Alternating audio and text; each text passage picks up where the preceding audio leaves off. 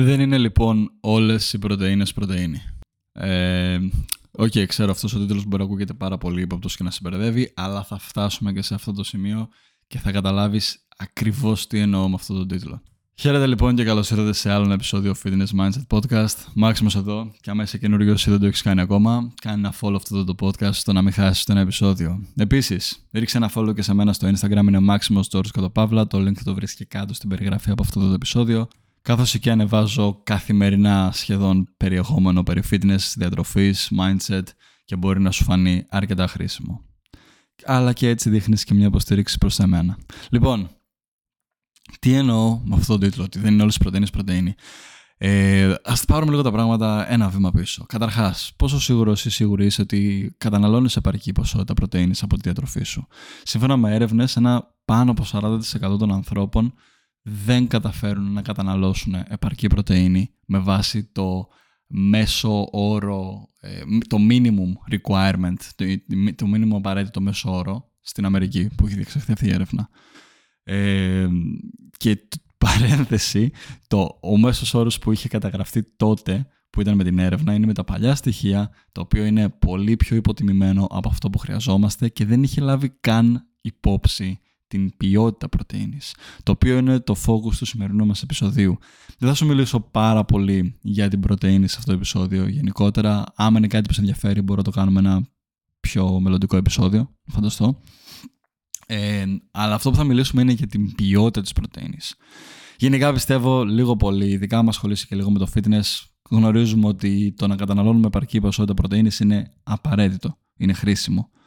Γιατί, γιατί βοηθάει πάρα πολύ στην αναδόμηση, στο χτίσιμο μυϊκής μάζας, επίσης βοηθάει στα οστά, παραγωγή κολαγόνου, ορμόνες, νύχια, μαλλιά, δέρμα. Γενικά η πρωτεΐνη είναι πάρα πολύ απαραίτητο μακροσυστατικό για το σώμα μας γιατί τη χρησιμοποιεί για τα πάντα, για πάρα πολλές λειτουργίες.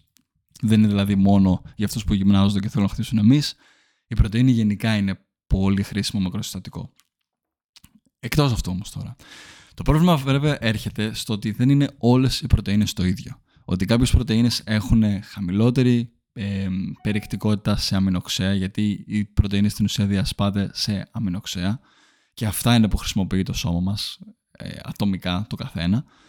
Τα 9 απαραίτητα αμινοξέα που χρειάζεται είναι αυτά που δημιουργούν μια ολοκληρωμένη, όπως λέμε, πρωτεΐνη.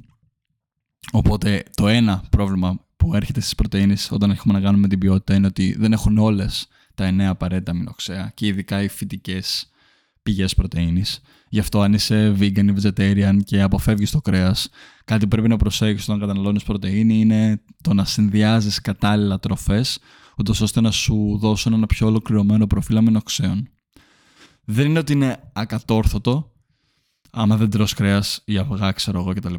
Να καταναλώσεις αυτό το ολοκληρωμένο προφίλ αμινοξέων, απλά χρειάζεται περισσότερη προσπάθεια και αρκετές φορές χρειάζεται και περισσότερες θερμίδες να καταναλώσεις για να φτάσεις. Γιατί δεν είναι μόνο να χτίσουμε το προφίλ αμινοξέων. Ένας δεύτερος παράγοντας και ένα δεύτερο πρόβλημα που έρχεται σε αυτή την περίπτωση είναι ότι δεν χτίζουμε καλή ισορροπία σε αυτό το προφίλ αμινοξέων. Για παράδειγμα, κάποιες φυτικές πηγές πρωτενη μπορεί να έχουν πολύ παραπάνω ένα χιαμινοξύ. Δεν, σε, δεν θέλω να σε μπερδέψω τώρα με ονόματα, αλλά το πιο κλασικό που λείπει στις περισσότερες είναι η λευκίνη. Στις περισσότερες φυτικές πηγές μπορεί να έχουν έλλειψη λευκίνης και να έχουν πολύ παραπάνω ε, αυξημένο, ξέρω εγώ για παράδειγμα, ας πούμε, την ε, φενιλαλανίνη. Το οποίο δεν είναι απαραίτητα κάτι κακό. Το θέμα είναι ότι μας ε, κάποιες, κάποια από αυτά μηνοξέα βοηθάνε στην, στην απορρόφηση των υπολείπων. Οπότε, αν υπάρχει μια έλλειψη σε αυτό, μπορεί να μην απορροφάσουν και τα υπόλοιπα κατάλληλα. Τέλος πάντων, δεν θέλω να σε μπερδεύω με αυτά εδώ. Πάμε λίγο στο zoom της υπόθεσης. Έτσι. Ε, ένα disclaimer λίγο σε αυτή τη φάση του επεισοδίου είναι ότι δεν είμαι κατά του veganism, γιατί μπορεί να ακουστεί λίγο κάπως αυτό το επεισόδιο στο τι θα πω μετέπειτα σα ίσα υποστηρίζω πάρα πολύ ότι είναι χρήσιμο να καταναλώνουμε φυτικές πηγές τροφών γενικά στη διατροφή μας, αλλά όταν έχει να κάνει με το κομμάτι πρωτενη, τα. Δυστυχώς τα στοιχεία που έχουμε μας δείχνουν κάτι διαφορετικό. Μπορεί να έχει γίνει πολύ ντόρος, μπορεί να έχεις δει και το Game Changer που λένε ε, ένα, ένας κομμάτι στην ταινία του Game Changer, δεν ξέρω άμα, είσαι, άμα το γνωρίζεις, Είναι στην ουσία μια ταινία που έχει γίνει που προμοτάρει ότι με, το veganism, με την vegan διατροφή μπορείς πολύ κάλλιστα να χτυπάς και την πρωτεΐνη σου και τα πάντα και το λόγο τέλος πάντων γιατί να γυρίσουμε άνθρωποι στο veganism.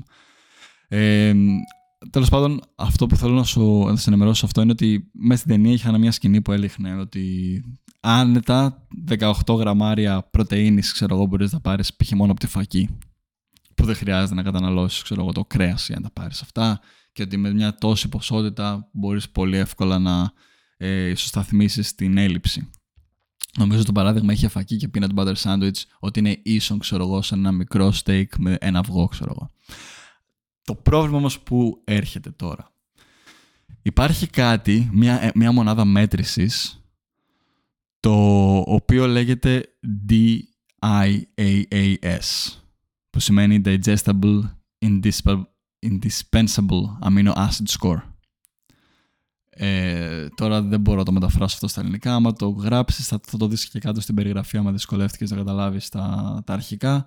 Άμα γράψεις όμως αυτό το, το, το, DIAS score στην ουσία, θα δεις τι σκορ έχουν οι διάφορες πρωτεΐνες στο κομμάτι της απορροφησιμότητας από τον οργανισμό μας. Οπότε μέχρι στιγμής το ένα, ο ένας παράγοντας είναι η έλλειψη ολοκληρωμένων ε, προφίλ αμινοξέων που έχουν οι φυτικές πηγές πρωτεΐνης.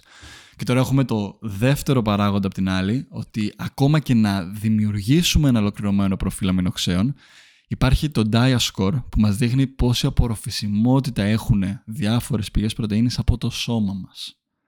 Το ψηλότερο σκορ, μάντεψε, το έχουν προφανώς γαλακτοκομικά, αυγά, κρέας που αυτές οι τροφές σκοράρουν πάνω από το 100. Τώρα για παράδειγμα αν πάρουμε τη φακή που ήρθε το παράδειγμα στο Game Changer η οποία έχει το σκορ απορροφησιμότητας Dias 54% και το ίδιο παράδειγμα που έδειχνε στο Game Changer το peanut butter sandwich που έχει το ψωμί που είναι επεξεργασμένο wheat. Και επίσης έρευνες δείχνουν ότι όσο πιο πολύ επεξεργαζόμαστε το wheat ε, ως την full επεξεργασμένη του μορφή που είναι τα cereal ε, το dia score του πέφτει ακόμα παραπάνω, ακόμα παρακάτω από ό,τι ήταν. Έχει γύρω στο 14% απορροφησιμότητα στο peanut butter sandwich στο συγκεκριμένο. Βλέπουμε ότι το συνολικό νούμερο πρωτεΐνης που θα απορροφήσεις δεν είναι τα 18 γραμμάρια όπως ήταν η σύγκριση με το κρέας και τα αυγά. Τώρα, αυτό δεν σημαίνει ότι πρέπει να τρως μόνο κρέας και αυγά για να πάρεις την πρωτεΐνη, αλλά το θέμα είναι ότι για να, κάλυπτες, να καλύψεις το ίδιο, την ίδια αντιστοιχεία υψηλής ε, περιεκτικότητας πρωτεΐνης, θα έπρεπε να έχεις φάει τη διπλάσια ποσότητα από το άλλο. Και ναι, όντως μπορεί να γίνει αυτό και μπορεί να το ισοσταθμίσει. Γι' αυτό κιόλας μπορεί να το κάνεις και να λειτουργήσει αυτό. Το πρόβλημα όμως είναι ότι χρειάζεται να το έχεις στα υπόψη σου. Γιατί αρκετοί άνθρωποι κυνηγάνε σαν στόχο απλά το να χτυπήσω το, τα γραμμάρια πρωτενη μέσα στη μέρα μου. Α πούμε, για παράδειγμα, ότι κυνηγάς να χτυπήσεις 120 γραμμάρια πρωτενη μέσα στη μέρα σου. Αν τώρα όμως αυτά τα 120 γραμμάρια ούτε τα μισά δεν προήλθαν από τροφές όπως αυγά, κρέας, ψάρι, ε, γαλακτοκομικά, τα οποία έχουν προφίλ αμινοξέων ολοκληρωμένο πρώτον και δεύτερον έχουν απορροφησιμότητα dia πάνω από 100, που σημαίνει ότι το πήρες όλο, τότε έρχεται το ερώτημα ότι από τα 120 γραμμάρια που πήρες, πόση από αυτή την πρωτεΐνη απορρόφησες και πόση χρησιμοποίησε το σώμα σου. Γιατί το απορρόφηση μπορεί να ακουστεί πάλι λάθος. Όλη την τροφή θα την απορροφήσεις. Το θέμα είναι πόση από αυτή χρησιμοποιεί σαν building blocks που είναι η πρωτεΐνη. Και εκεί έρχεται το ερώτημα του «Ok, είναι το veganism κάτι το οποίο θα μπορούσε να είναι τελείως sustainable» είναι κάτι το οποίο είναι όντως καλό για την υγεία του ανθρώπου από τη στιγμή που δεν προσφέρει ένα από τα πιο σημαντικά μακροσυστατικά; Δεν θα σου απαντήσω στο ερώτημα. Δεν με υποστηρίζω ότι δεν είναι, ούτε ότι είναι είμαι κάπως στο ουδέτερο και ακόμα απλά περιμένω να μάθω περισσότερα μέσα από τις επόμενες έρευνες που θα έρθουν στα επόμενα χρόνια. Αλλά κάτι που είναι χρήσιμο να, να αναφέρουμε, ειδικά μιας που το veganism ανεβαίνει συνέχεια στην εποχή μας και γενικά μιας που υπάρχει πάρα πολλή πληροφορία και έξω που σου λέει μην τυρός πολύ κρέας για το χύψη λόγο ή οτιδήποτε, Κάτι που είναι καλό να γνωρίζεις, ειδικά πάνω στο κομμάτι της πρωτενη. Ειδικά αν είσαι ένας άνθρωπος που αθλείται και είτε χρειάζεται την πρωτενη για να ε, αναρρώσουν οι μυς του και να τα πας καλύτερα. Τότε αυτό είναι ένα πολύ πολύ σημαντικό ε, θέμα το οποίο χρειάζεται να έχεις κατά νου. Το ότι πόση από αυτή την πρωτεΐνη που καταναλώνω είναι επαρκής, είναι, την απορροφάω, είναι υψηλής περιεκτικότητας, αν καταναλώνω τη σωστή, τη σωστή περιεκτικότητα που χρειάζεται το σώμα μου, γιατί σε αυτό παρένθεση, πριν κάποια χρόνια, ε, το, η old school μέθοδος ε, συμβούλευε τους ανθρώπους να τρώνε γύρω στα 50 γραμμάρια πρωτεΐνη ανά 60 κιλά άνθρωπο, δηλαδή ήταν 0,8 περίπου ε, γραμμάρια ανά κιλό, το οποίο μετά συνειδητοποίησανε πόσο έξω είχαν πέσει και ε, πλέον έχει ανέβει αυτό γύρω στα 1,2 με 1,6 γραμμάρια ανά κιλό. Παρένθεση. Αυτό είναι για το μέσο άνθρωπο και αυτό θεωρητικά είναι υψηλής περιεκτικότητας. Γιατί και πάλι, ακόμα και τα 100, 100 γραμμάρια να καταναλώσεις λόγο αμέσως 60 κιλά που έρχεται γύρω στο 1,6-1,5 ε, μπορεί και να κάνω λάθος στα μαθηματικά, τέλος πάντων ένα γραμμάριο σου. Πάλι, αν από αυτά 100 γραμμάρια που κατανάλωσες, τα 70 γραμμάρια προήλθαν από τροφές οι οποίες έχουν dia score, ξέρω εγώ, 50-60% και ένα μη ολοκληρωμένο προφίλ αμινοξιών σε κάποια από τα γεύματά σου, έρχεται το ερώτημα στο, στο τέλος της ημέρας πόση πρωτενη πραγματικά έφαγες. Πόσα από αυτήν πραγματικά χρησιμοποίησε ο οργανισμός σου. Και ειδικά αν είσαι άτομο που αθλείται που πιθανότατα να χρειάζεσαι και λίγο παραπάνω. Προφανώς, οποιαδήποτε και αν είναι η πηγή πρωτενη που καταναλώνεις, πάλι μια διατροφή υψηλής σε πρωτενη, είτε από φυτικές είτε και από ε, μη φυτικές πηγές, είναι αρκετά χρήσιμη και βοηθάει και στο να χάσουμε κιλά και στο να ε, φτιάξουμε κάπως την υγεία μας. Αλλά πάλι πιστεύω ότι είναι πολύ σημαντικό θέμα το να καταναλώνουμε υψηλέ, τουλάχιστον κάποιες, σε κάποια γεύματα μέσα στη μέρα μας να προέρχονται από, από υψηλές, υψηλές ποιότητες πρωτεΐνες. Συγγνώμη. Από πρωτεΐνες που έχουν δηλαδή Diascore 100% και πάνω. Τώρα, πόση κατά τη δική μου γνώμη πρωτεΐνη χρειάζεται κάποιος άνθρωπος να τρώει, νομίζω το 1,6 γραμμάρια ένα κιλό είναι μια πολύ, ε, ένα πολύ καλή μέθοδος, καλή μέτρηση. Ε, εγώ θα το πήγαινα λίγο πιο πάνω, θα έλεγα στα 2 γραμμάρια ένα κιλό σωματικού βάρους με 2,2 και ειδικά θα το πήγαινα σε εκείνο το. Άμα κάνεις meal tracking, για παράδειγμα, θα σου έλεγα 2 με 2,2, γιατί σίγουρα ένα μεγάλο ποσοστό από τις πρωτενε που θα δεις και θα έχεις γράψει μέσα στη μέρα σου, δεν θα είναι όλο υψηλής περιεκτικότητας. Εκτός και αν κάνεις, ξέρω εγώ, carnivore diet, το οποίο πάλι δεν το προτείνω, γιατί ξανά, οκ, okay, ναι, από το κρέας χρειαζόμαστε τις καλές πρωτεΐνες κτλ. Το θέμα όμως είναι ότι χρειαζόμαστε τις πηγές, τις φυτικές πηγές για άλλα πράγματα. Και εδώ ερχόμαστε σε ένα παράδειγμα να σου δώσω. Π.χ. ανέφερα πριν μέσα στο επεισόδιο ότι τα cereal είναι μια πολύ φτωχή, να το πω έτσι, περιεκτικότητας πρωτεΐνη. Το θέμα είναι ότι ποιος τρώει και τα cereal. Συνήθως θα τα συνδυάσουμε με κάποιο γάλα. Οπότε αυτό ίσως σταθμίζει τη χασούρα και σε περιεκτικότητα πρωτεΐνης αλλά και σε ποιότητα. Τώρα όμως το πρόβλημα είναι ότι αν αυτό γάλα που χρησιμοποιείς είναι και αυτό φυτικό, τι γίνεται σε αυτή την περίπτωση; Ε, ελπίζω αυτό το επεισόδιο να μην σε προβλημάτισε πάρα πολύ, αλλά να σε προβλημάτισε τόσο ώστε να σε βοηθήσει να συνειδητοποιήσεις κάποια πράγματα και να κάνεις λίγο πιο ε, χρήσιμες για σένα επιλογές. Δεν, για ένα τελικό disclaimer καθώς θα κλείσω εδώ το επεισόδιο, δεν θέλω να προμοτάρω την κρεατοφαγία, δεν θέλω να προμοτάρω δηλαδή το ότι φάει αυγά, ψάρια, ε, κρέας, γαλακτοκομικά κτλ. Το μόνο που έκανα σε αυτό το επεισόδιο είναι να σου παρουσίασα κάποια δεδομένα, όπως είναι. Από εκεί και πέρα, η επιλογή που θα κάνεις είναι καθαρά δική σου.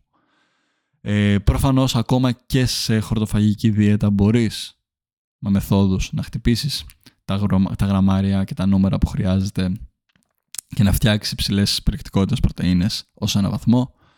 Αλλά κατά ψέματα, σύμφωνα με τα τωρινά δεδομένα που έχουμε, καμία τροφή φυτικής πηγής δεν μπορεί να συγκριθεί σε πιο ολοκληρωμένο προφίλ αμινοξέων και σε πιο μεγάλο dia score ύψη στο diet score με αυτές αντίστοιχα στο κρέας, για παράδειγμα.